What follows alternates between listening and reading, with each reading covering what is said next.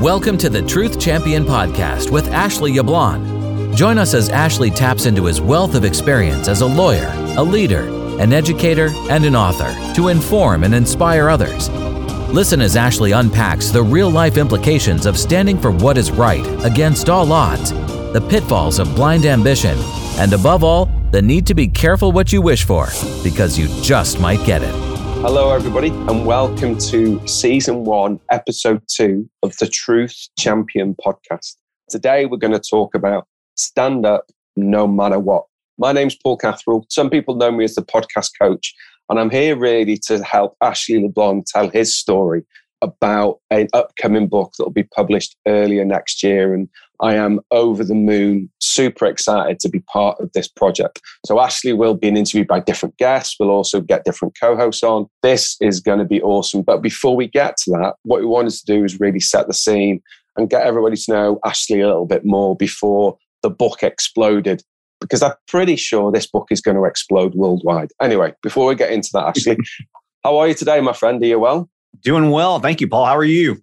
Yeah, I'm good, mate. I'm good. I'm really, really excited about this one. So, mm-hmm. episode two is, I guess, from a young lad from Wales, right? I've never been fortunate enough to be able to meet somebody who's gone, and you see it in the films, right? And we say in the UK to give two fingers to, you know, you may be forced in a predicament which goes against your values. And you've really stood up, and I'm going to guess on more than one occasion to say, actually, this doesn't feel right to me, and I'm going to do the right thing. I know in episode one you talked about that conversation you had with your father, you know, shortly before he passed. Maybe that's a good starting point for this episode.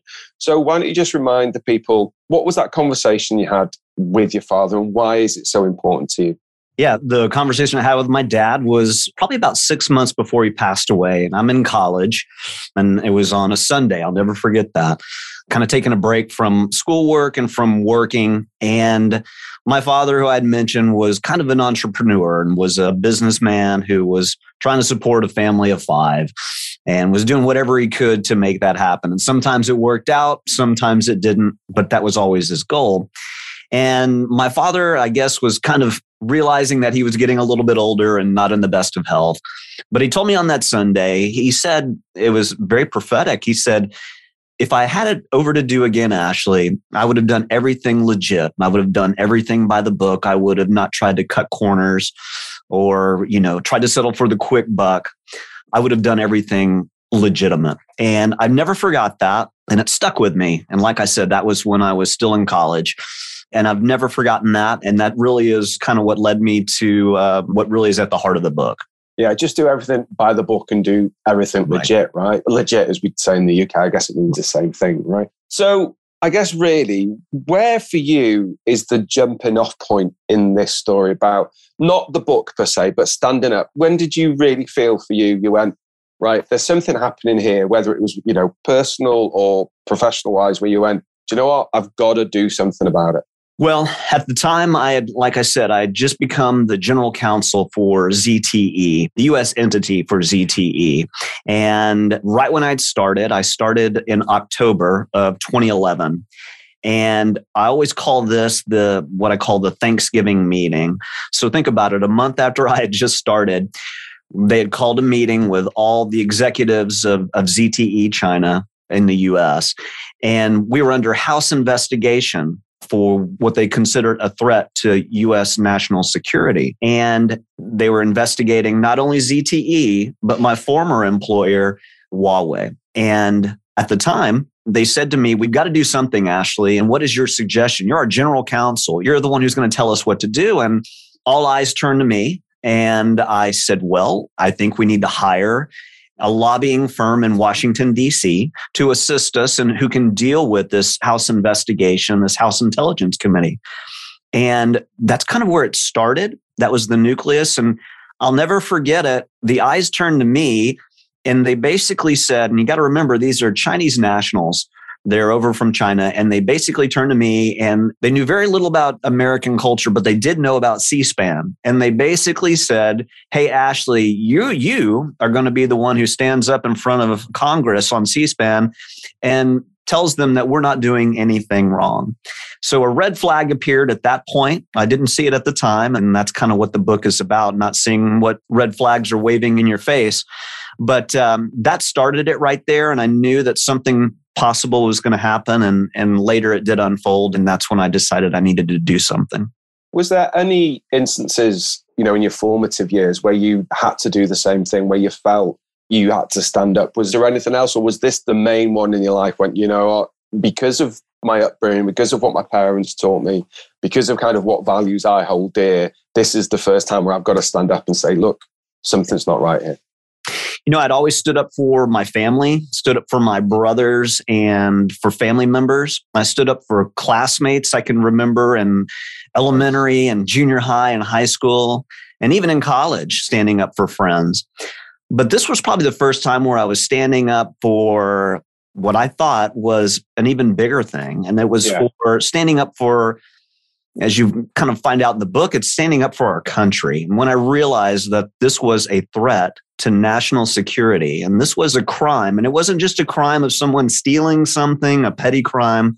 This was a crime against our country with national huge implication international implications of spying technology and billions of dollars and and a threat to our livelihood. And that's when it really resonated with me. This was way bigger than than anything i had ever been a part of have ever seen.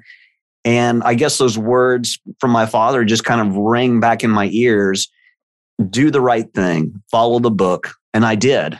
And that's what the book is about. How did you deal with I guess you'd have conflicting voices in your head, right? You know, there's voices there telling you to do the right thing as your father told you, and there's also voices in there that says, look, you've got to look after your career, you've got to look after your family, you've got the income coming in, etc., etc. Again, without giving too much away, this this is, this is the episode about the book. I guess what I'm asking is, how did you deal with those kind of conflicting voices? That's a great question, and that was the biggest struggle you're weighing so many things. As I said and before, this is everything I'd worked for. This was my dream job, right? Finally, I had my dream job. I had given up everything to get here. I'd sacrificed so much. And now all of a sudden, I was realizing that it wasn't all what it was cracked up to be, number one. Mm-hmm. But if I had to walk away from it, what was I going to do? How was I going to pay my bills? I'm like anyone else. I had a mortgage, I had student loans, things like that that I needed to pay. And I had just gotten married, and my wife at the time had just gone out on her own. She's an attorney as well. Okay. And she had left her firm and gone out on her own to start her own law firm. So think about that. I was the only one with a quote stable income. And I was basically deciding, what am I doing? What should I do? And I had, you know, all my friends are lawyers, my family is all in my ears, and everyone has an opinion. Some people are saying, hey, you just need to walk away. You need to get out of here. But then I thought, what am I going to do? How am I going to pay my bills? And then I had family members and other people who said, just keep your head down, don't say anything, and just go along. And then I thought, if I did that, I see my future in a federal prison because I've just committed treason against our country. And I've lied and I knew what was going on and I furthered a crime. So all these things are in my head. And to answer your question, dealing with all these voices, dealing with all these decisions was tough. And I just kind of came back to one thing, and it was you have to do the right thing. None of us do the right thing all the time, and I'm certainly guilty of that. But this one just drew a line in the sand that was so clear to me. It was an easy decision to make, but it was the hardest thing I've ever done, if that makes sense. Yeah, that makes sense. What if I can ask about your wife? Was your wife supportive in terms of your decision? Did it put any strains on the relationship? It put a huge strain on our relationship. You know, without going into too much detail, you know, we can talk about that at a later point. But yeah, yeah the, of course. the marriage really suffered. And financially as well, I ended up, I'm a lawyer, my now ex wife, uh, she's a lawyer, but I ended up hiring five different lawyers to represent me. And this was all coming out of my pocket. So I'm borrowing money from family and friends. I'd used up every bit of savings. So you can imagine the stress that that puts on a marriage physically was just taxing and quite a toll. Yeah, and I think for me, the salient point about this is that conversation with your father. You know, six months before, I don't know if it was six months before he passed that makes it more prominent or whether, it, you know, even if it was alive now, whether or not it would still have the same meaning. But to have that and to take that to you and for you to live by that now, I think for me, that's the standout point. That's the salient point that I'm going to take from this. Do you have any regrets? I'm asked that all the time. And you know what? The easy answer is no, I don't. Because the other option was to lie or not tell the truth or to keep my head down. And at the end of the day, I look at what could have happened if I had done that, and it was far worse, far worse than me coming and telling the truth. Did telling the truth have a toll on me? Absolutely. I lost um, my money. I lost my career. I couldn't get a job for two years. Ended up costing relationships. And it was a, a toll emotionally and, you know, on your psyche and you really think, wow, did I make the right decision? But to answer your question, do I have regrets? No, because what would have happened would have been far worse if I wouldn't have told the truth. Did telling the truth exert a huge toll? Absolutely. But uh, I think not telling the truth and taking uh, the easy way out would have been even worse. Is it like the films when you decide to stand up? You know, is it you go, do you have those meetings in the darkened car parks where you've got to wear a balaclava and stuff like that? What is it like? Is from like a, a normal guy like myself, is it like the films? Mine turned out to be like a film. Yeah, without giving away too without giving away too much. My wife and I would have conversations outside of the house with the sprinklers on because we were concerned that our house was bugged. And I don't want to give away too much, yeah. but that was a legitimate concern. And it becomes real when you're meeting with the FBI and you're given your story and the FBI hands you a cup of coffee and they say, We know exactly how you like your coffee. And how in the world would the FBI know how I like my coffee? That becomes real and that makes it just like the movies that is a bit scary enough. you, um, when we've met before, you said that there was parts where you did fear for your life and thought, you know, maybe the safety of your loved one and your family and friends. How did you cope with that at the time? Well, that was hard. You know, when you're getting death threats texted to you and telling you we're going to kill you, we're going to kill your family, we're going to kill your children's children you're scared. And I just kept, I don't know how to say this other than I was laser focused on trying to do the right thing. And I knew at the end of the day that if I stayed the course, which had always been the case all my life, if I just stay the course, if I do the right thing, somehow, some way it's going to pay off. Is it hard along the way when you're getting death threats, when you're having to have conversations outside because you're concerned your house is bugged, when you're followed, when your wife is followed? Those are scary things. But I stayed true to myself, if I can just say that. Yeah. And I think if you didn't stay true to yourself, I think that would be more of a moral dilemma for you right now. Right. And from getting to know you, I think, you know, the type of person you are, if you did elite deviate from do the right thing, do it by the book, be legit, right. it may have been, personally, it may have been an easier journey for you career wise, but I would worry about, I don't mean your mental stability, but certainly your mental health and those type of issues that right. come with doing something that doesn't align with you as a person. Makes sense? Right. For sure. Somebody once told me sometimes you can have your ladder up trying to get to your goals but you've got to make sure that your ladder's up against the right wall. And I think your ladder would have been up against the wrong wall if you didn't do what was true to you, right? And then that's not a good place to be for anybody. Cool. Okay. I guess for me, one of the last questions I have is if there's anybody else out there that feels they're in a similar situation, whether that's personal or professional or whatever it may be, because it's not always going to be life threatening. It's not always going to be FBI involvement. You're not always going to have to be sort of having conversations outside the house. But there are going to be times in life where you have to stand up for what's right. You know, you have to stand up for what you believe in and you have to stand up for your values. Have you got any advice for people out there in terms of is there any coping mechanisms? What's the best thing for them to do? How do they do it when they're hearing these voices in their head, like you know, like you shared before? And that's a great question. What I did was basically took all the advice of everyone that was, as you said, in my ear and all the voices and I took where everyone was coming from. And everyone has the best intentions, but at the end of the day, at the end of the day, it's you and your gut. And what can you live with? What can you, at the end of the day, look in the mirror and say, I did the right thing or I can live with myself. And that's hard to do.